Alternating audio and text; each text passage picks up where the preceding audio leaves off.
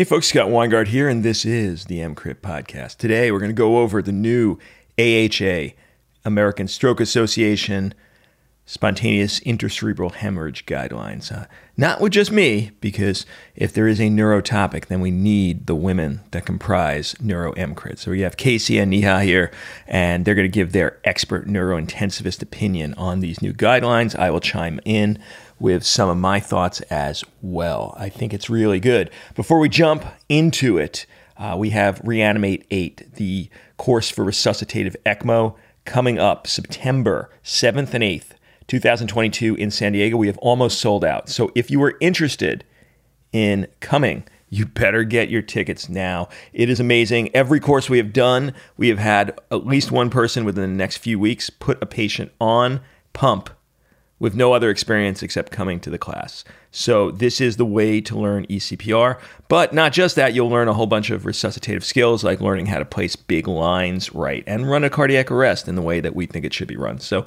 check it out reanimateconference.com. That's reanimateconference.com. All right, let's jump right into the show with Casey and Neha.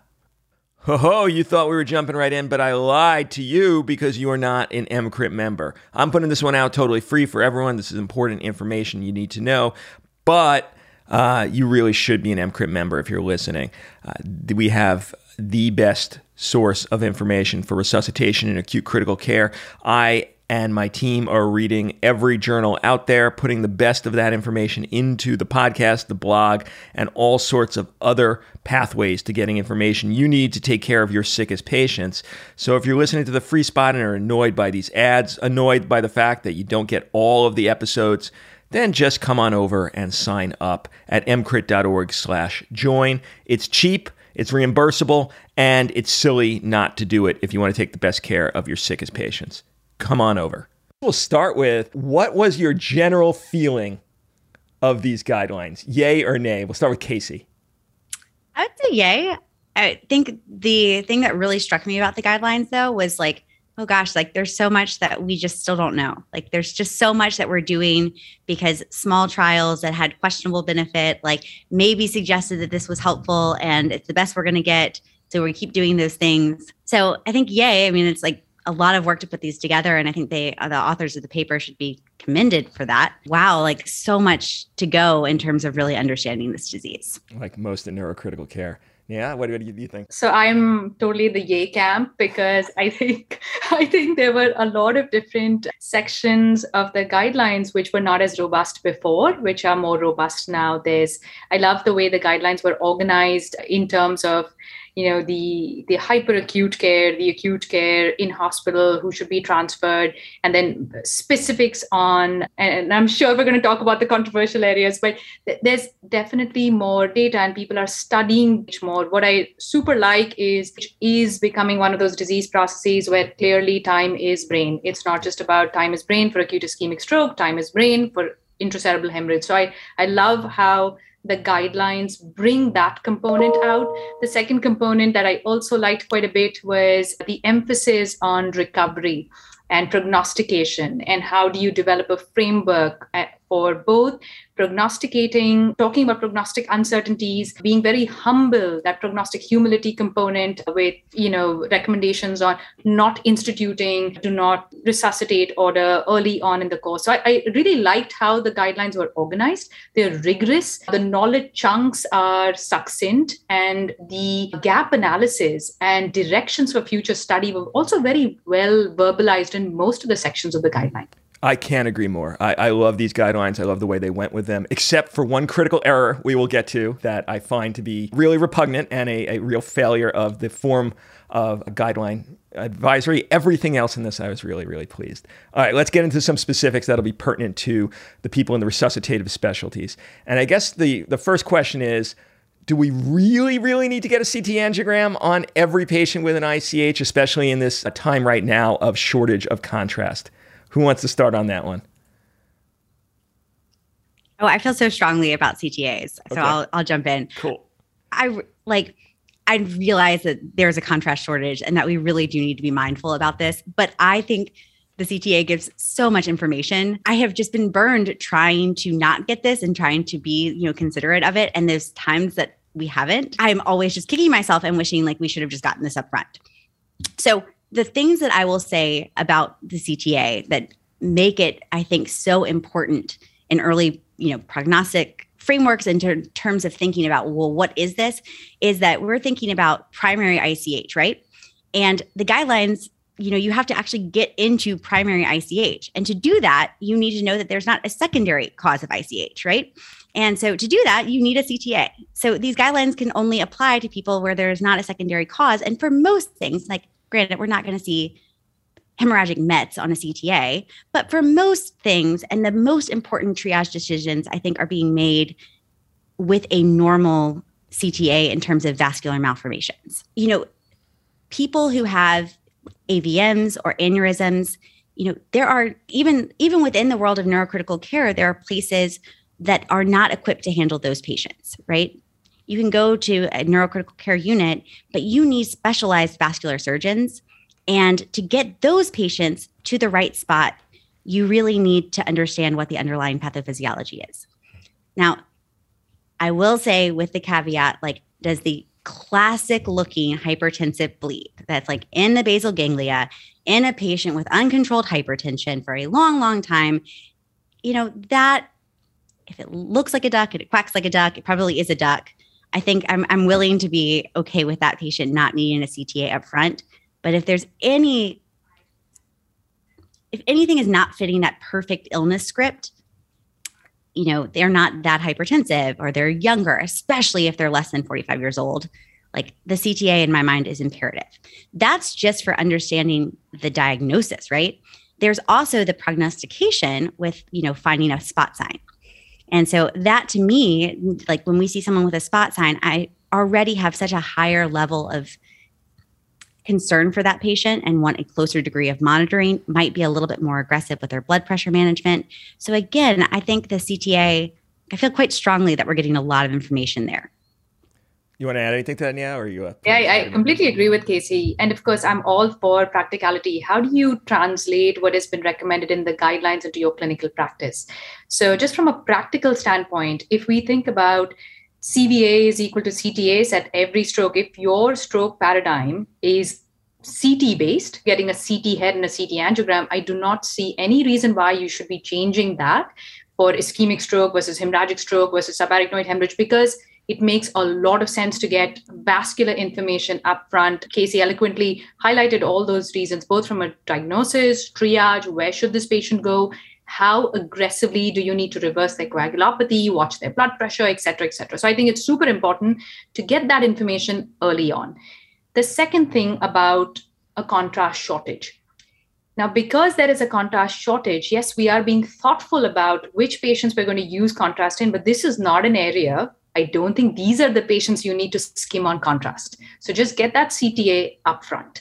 And for all of those different different reasons that that casey already highlighted once you have that vascular information you can also make a very appropriate decision about whether this patient is going to need a conventional angiogram or not. And you want to do that on day zero. You want to decide whether this person is going to need an angiogram. So you can schedule that angiogram you know by by day one day two etc i completely agree with both you with one proviso which is if you are in a center that is transferring any patient with blood in their head. Like it doesn't matter. It's not like you're going to evaluate this one could stay, this one could go. There's many centers out there that just any intracerebral hemorrhage at all, it might be more utile to do a non-contrast CT and then when the receiving center gets that patient and I inevitably when receiving these patients would get a repeat scan across the board do the CTA at that point because the rigmarole of timing and and getting the images over could very well make that to be a more hindering than helpful activity. Any any disagreement to that?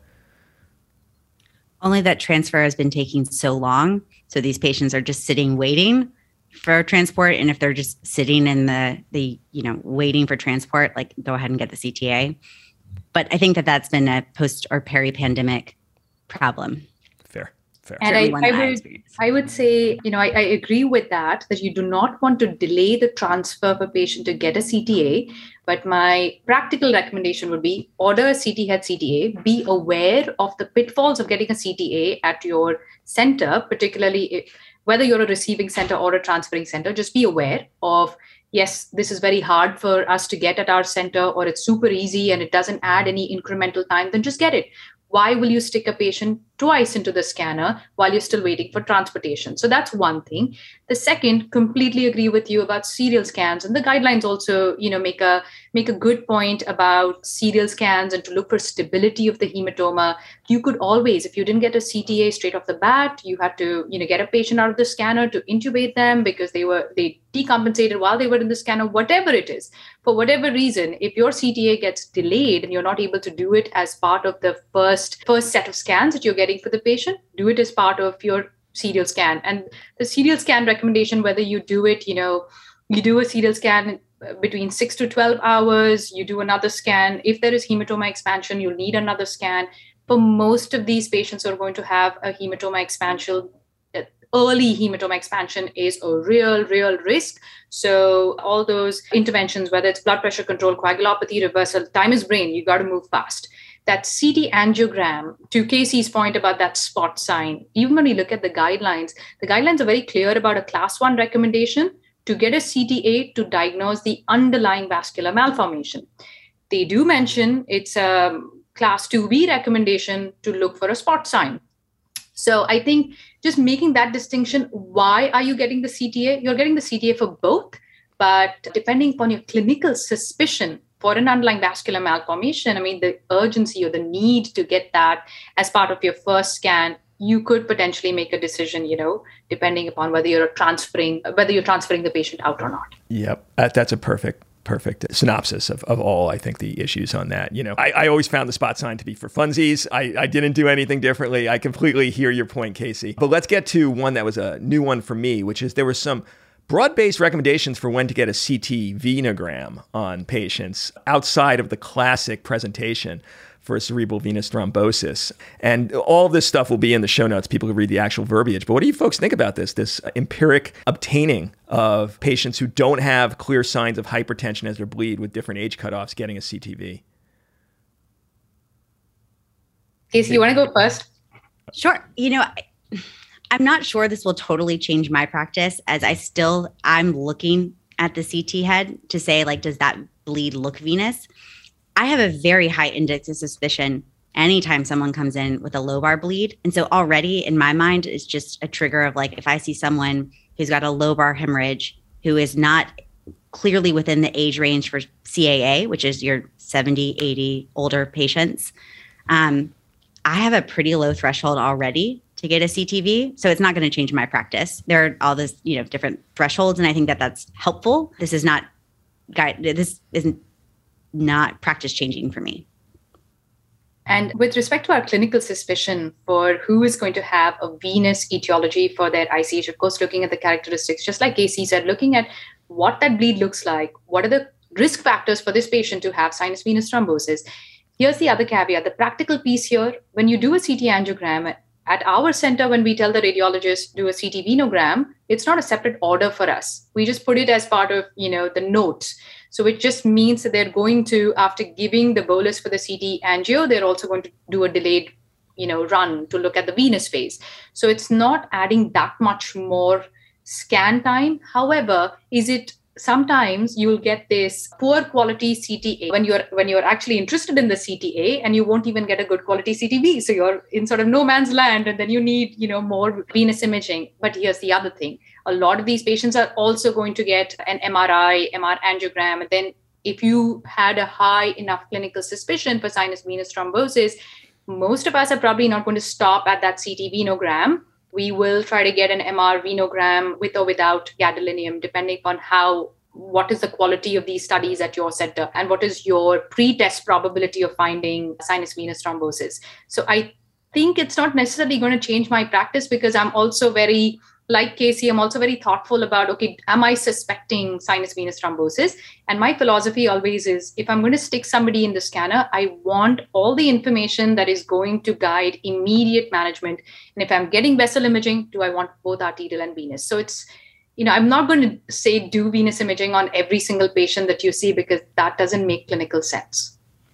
All right, fair. Let's get to an area that makes me angry, which is blood pressure control. You know, I, I think the ASA didn't go far enough on this. I, I don't understand why there's not a recommendation saying that initiation of blood pressure control must happen within the first hour of an ICH. I, I it, when you look at the studies and they're like, oh, it's questionable whether there's a benefit or not, and like you look at the time to initiation, it was like the start of the drugs, not the time to achieve goal blood pressure. The start of the drugs was like three hours out from the time of arrival. It's it's insanity. They did go further in this than they have in the past, but they've said two things that I like. They said a that it's not just a matter of getting the blood pressure to a goal. It's a matter of getting there in a way that achieves blood pressure stability. Now, they didn't, I think, go far enough and say stop using dumb shit like labetalol to try to do this because it doesn't work. And even if it does, they'll slip back. But uh, let's diverge from the guidelines a little bit. They, they, they gave us a blood pressure goal now, 140 with the only backing away from that is if you think the patient might have increased intracranial pressure, giving some consideration to that until they have ICP monitoring, which I think is very fair. So we have a goal now. You know, 140 is the goal, 130 to 150 is the range. They don't, I think, go strongly enough in the timing that should happen in and in the drugs you should use. For me, it's it should be happening as quickly as humanly possible. It should be using nicardipine and uh, potentially clevidipine, though a lot of folks don't have access to that due to the cost. And if you have the capability, you should put it in an art line. Agree or disagree? You start, Neha. Okay, so time is brain, and I completely agree with the moment you've identified that somebody has an intracerebral hemorrhage, you've got to both start blood pressure control, reach your target as fast as possible. I mean, I, there are no questions in my mind about that. I personally don't think I need a big trial to convince me, oh, we need to do this fast. No, it makes a lot of sense. And we we also know there's there's a little bit of you know the guidelines mention about mobile stroke units and a small proportion of those patients were diagnosed with ICH and about you know 41 or so percent of those patients were able to start receiving some blood pressure control while out in the field and they ended up having better outcomes all of those caveats oh small this was not meant to study ICH etc etc but there are some things that I don't think we need a large randomized control trial to tell us. We know this is the right thing to do from a standpoint of the highest risk of hematoma expansion is within the first three hours. So, a third of these patients are going to have hematoma expansion in the first three hours.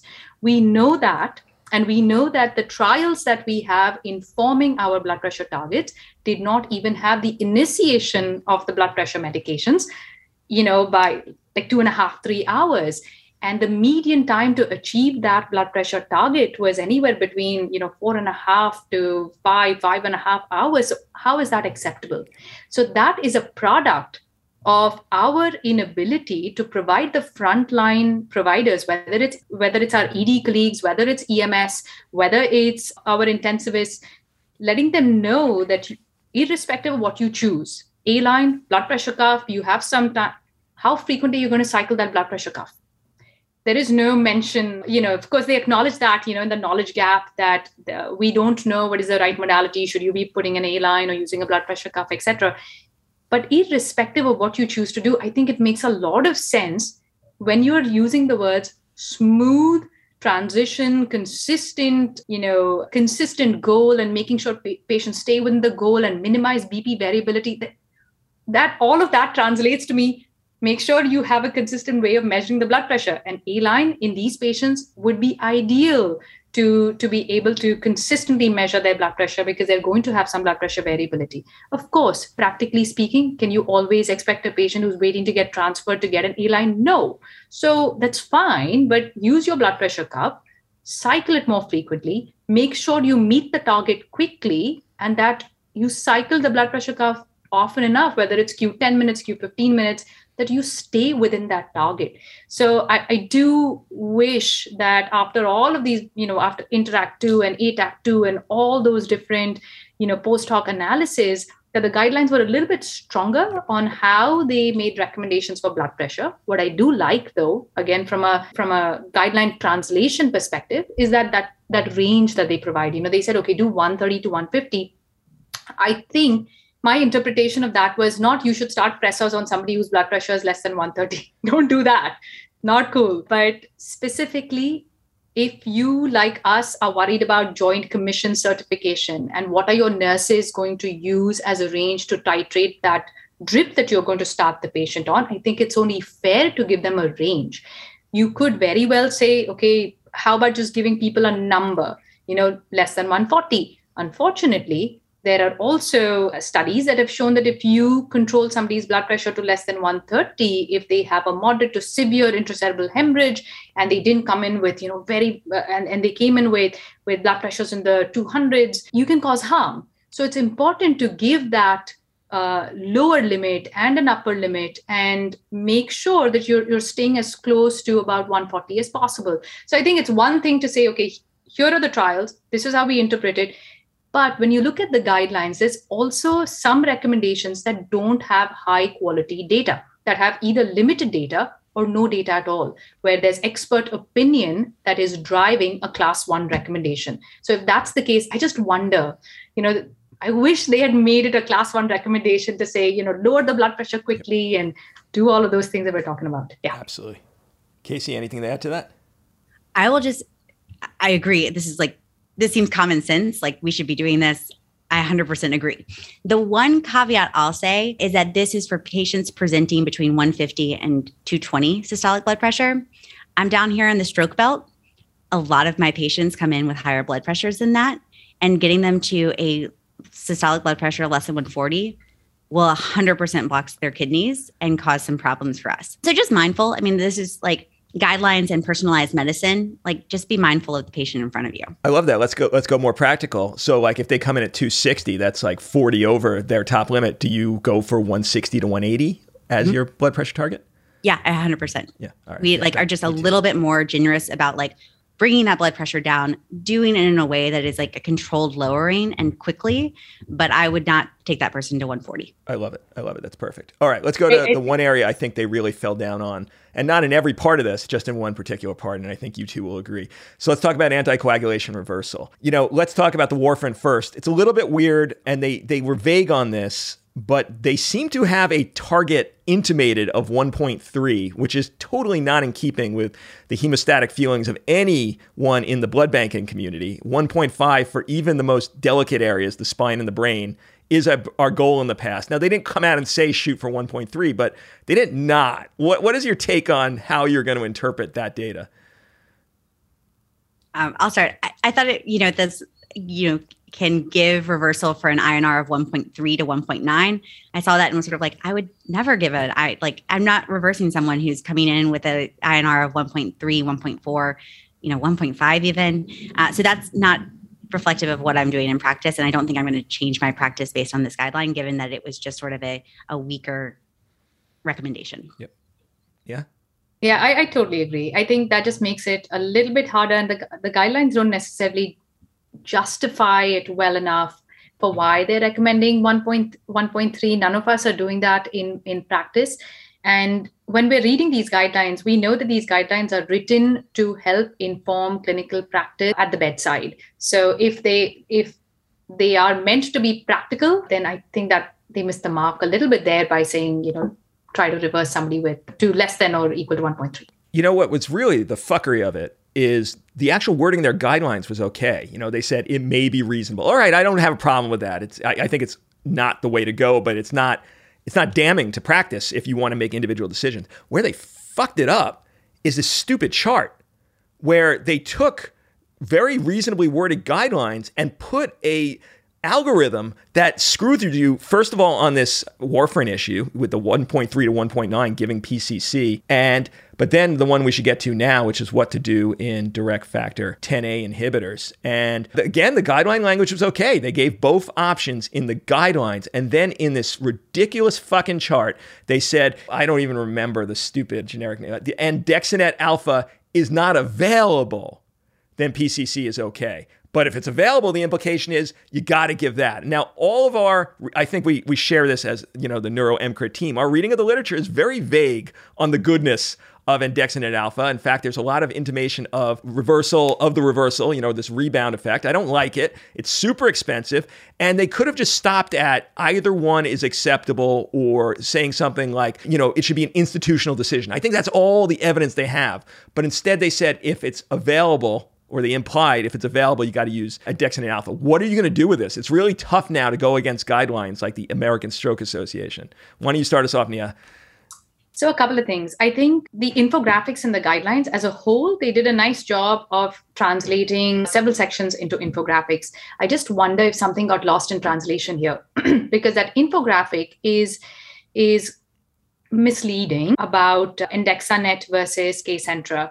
And given, and I have no conflict of interest here, where we don't currently have, do. uh, have andexanet on our on our formulary, and we're reevaluating this literature in light of you know some in light of the guidelines as well as you know a few cohort studies that also got published right so while we're reevaluating this data we have Kcentra. We've been using Kcentra. There are several centers that have been doing the same. And then, as you correctly mentioned, that whole rebound effect and what does this mean and the cost. And it's it's a prohibitive cost. And despite there's this new acquisition by Alexion and the cost will decrease. However, does it justify if you already have Kcentra on your formulary to then also put andexanet? The infographic makes it seem like if if you have andexanet, give andexanet preferentially.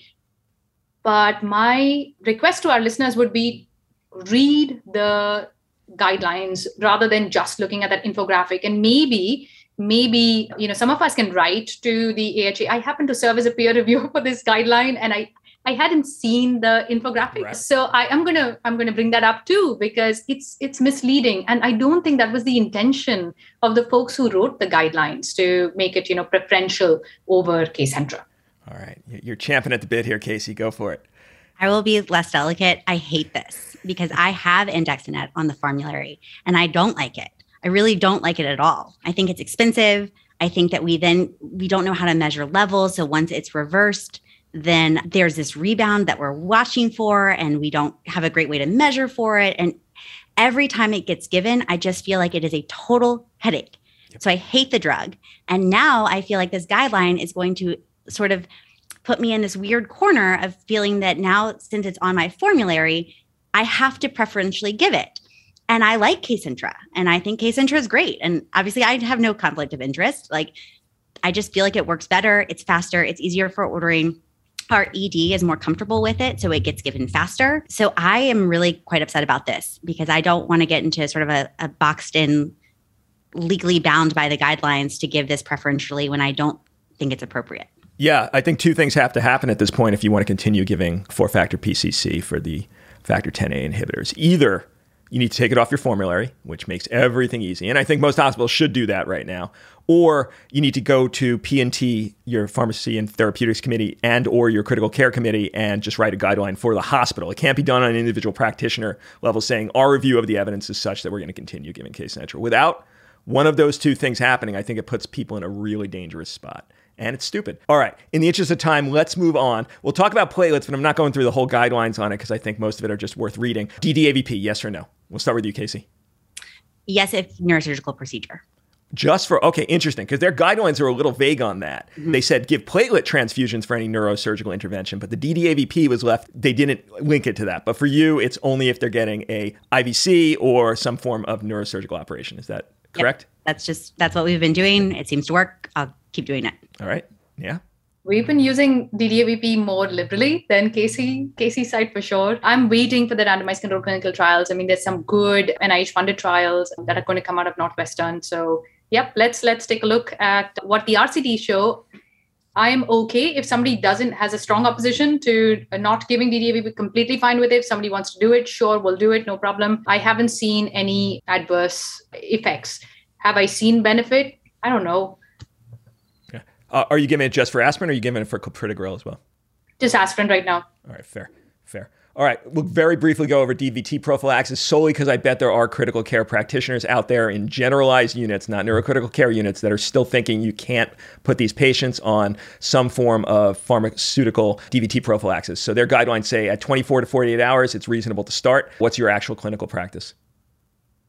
Yep, 24 to 48 hours for us. And I know the guidelines highlight that we don't know the difference between the time points, whether you should wait for 48 hours or is it safe to start, you know, within 24 to 48 hours. But as long as you've had a stability scan and there is no underlying, and we're just talking about primary ICH, so there's no underlying vascular malformation, etc. I think it would we've been doing that after stability scans 24 hours after ICH will started. If somebody's undergone a surgical procedure, whether it's an EVD, craniotomy, minimally invasive clot evacuation, etc., we may wait till 48 hours to start DVT prophylaxis. All right. Casey, any difference there? Nope, I think that's totally reasonable. All right, fair. All right. Which of you could start off first, just giving a very brief summary of who should get some form of neurosurgical evacuation of their ICH? Neha, you want to take a stab at No, no, go, go ahead. Okay. So we're doing less minimally invasive than Neha's institution. So I'll let her speak to that. The the people who I think really need that that intervention. And again, I think that this becomes an issue of we know that this can prevent mortality. We are less certain about the functional outcome benefits for some of these, for especially for the large clot evacuations. And when we're just talking about decompressive hemicraniectomy, which is what we are primarily doing here, is you know, if someone, you know, comes in, it's a it's a bleed that's larger than 20 to 30 cc's of hemorrhage volume, and they have either they're in a coma or they are rapidly just looking like they're getting worse. Those are patients that we take for decompressive hemicraniectomy with the understanding that, you know, we don't know about the functional benefit of that. I think we keep wanting this to work. Like, I think that that's been a, a big theme in our field is that we feel like if we can get the blood out, the patients will do better. And we keep trying to make that that happen. And I think Neha has had more experience with different types of clot evacuations, and we might actually find a place where we can say this. But I think the surgical literature and all but very select, you know, like it's cortical, like it's very easy for them to pluck out. It's a patient who's, you know, got small, like, okay, fine. Like those patients, it does make sense for. But I think on a whole, when we're thinking about, you know, clot evacuations for just general ICH, it seems like something that we keep wanting to make really clear that this is a, the way to improve it. And I don't know that the evidence is there on the whole. Fair. So I'm going to be more optimistic about this because I love the fact that uh, you know we we are finally beginning to see um, benefit for different kinds of surgical techniques, minimally invasive surgical techniques, MISTIE 3 with or without thrombolytics, Clear 3, for IVH evacuation. Now, yes, uh, both MISTIE 3 and Clear 3 did not meet their primary outcome measure, but our read, and of course, I'm going to totally say I am biased here. I love this stuff. I love the minimally invasive clot evacuation. and having seen these patients do well, it in some ways drives my enthusiasm. And so, so my read of the literature was, you know, if you have a technique that can take these clots out to the extent that you have less than 15 cc's of that original hematoma left, then they, they're going to have a good outcome. And we did this retrospective analysis of our, you know, sort of single center series. And we also found, you know, that again, I'm a huge fan of time is brain. Like, let's go fast, let's do this quickly, right? So time to evacuation and doing this minimally invasive evacuation faster also showed some potential benefit all of this, of course, needs to be studied with the newer techniques in randomized controlled clinical trials, which are ongoing. There are registries which are which are ongoing. So I think this is a paradigm changing area for ICH. And in the next few years, and I thought the guidelines did a good job. Most of the recommendations are like 2A, 2B class of recommendations. So they don't like make super strong recommendations. Like if you don't have this available, you should absolutely transfer the patient for minimally invasive clot evacuation. But my suggestion would be that if you are aware of centers in and around your area that are offering minimally invasive clot evacuation, then for appropriately selected patients, this could be a potential benefit. That's one thing. And the, the second piece for just general, you know, in general, who should get a neurosurgical consult? All of those patients who are who have a hematoma volume of, you know, greater than 15 cc's or so in the you know supratentorial region and then anybody who has a posterior fossa hemorrhage of 15 cc's or greater you have to consider neurosurgical intervention whether it's going to be open minimally invasive for posterior fossa of course sub- suboccipital craniectomy. If they have ivh hydrocephalus you're going to need an EVD how do you how do you if you do not have neurosurgery available at your site decide do i need to transfer this patient specifically for a neurosurgical consult or not? So I think the, the guidelines mention this. If somebody has a low GCS or somebody whose GCS, you know, is less than or equal to eight, you're securing their airway, that hematoma volume that we spoke about. There's IVH, there's hydrocephalus. Some of those are more obvious.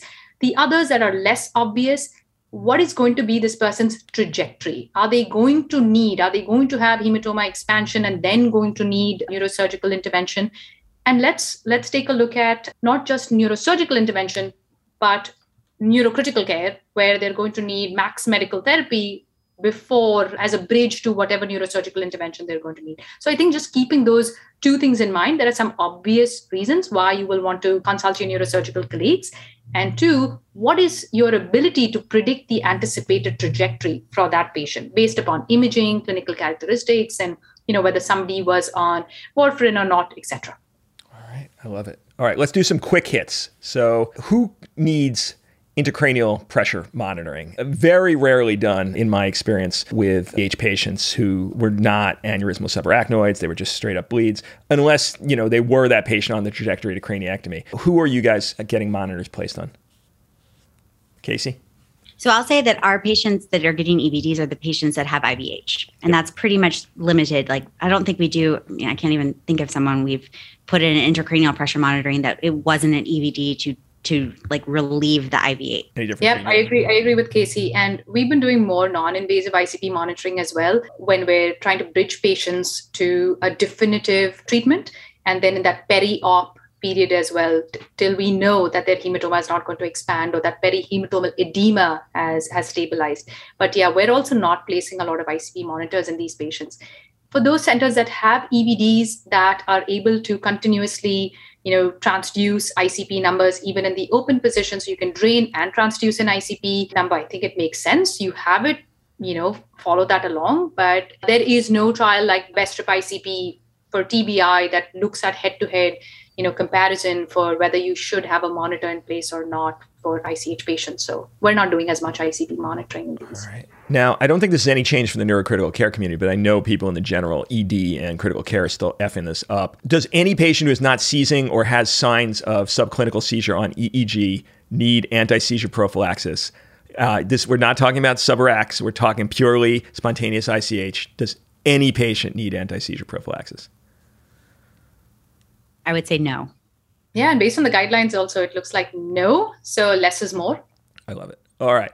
Last topic is limitation of life sustaining treatments. And Casey, you know, I, you did an amazing tutorial on the ICH score and its uh, lack of absolute prediction and shouldn't be looked at as a death sentence for these patients. The guidelines, I think, did a good job on this as well. I have been thoroughly made humble by my lack of ability to neuroprognosticate on anything except the patient's baseline physical condition. Um, that was rammed into me during my neurocritical care training. Nothing has changed it since then. What are your feelings on who we should be uh, saying no aggressive measures based solely not on the patient's wishes or their baseline physical condition, but based on their new injury pattern?